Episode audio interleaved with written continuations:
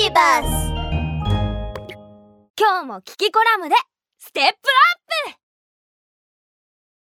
小鳥はどうして電線の上に止まっても平気なの？や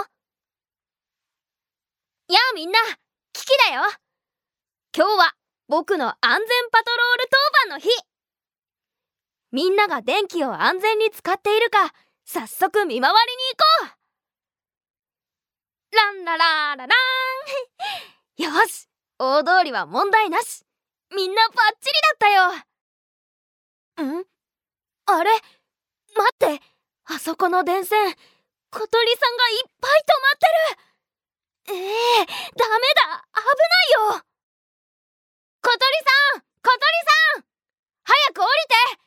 電線に触ったら感電しちゃうよあキキやっほー大丈夫だよ僕たちずっとここにいるけど一度も感電したことないよ。ダメダメ早く降りて。電線に触ると危ないんだから。キキ心配しないで。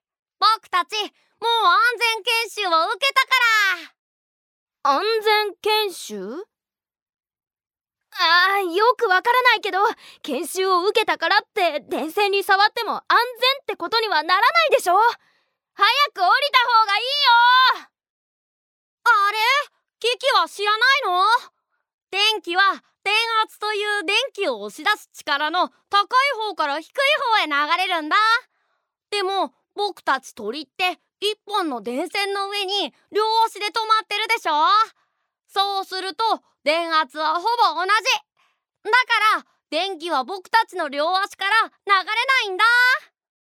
チュンチュンチュンチュンでね電気は流れやすい方に向かうという性質があるから電線よりも通りにくい。私たちの体の中を電気は通らないのよ。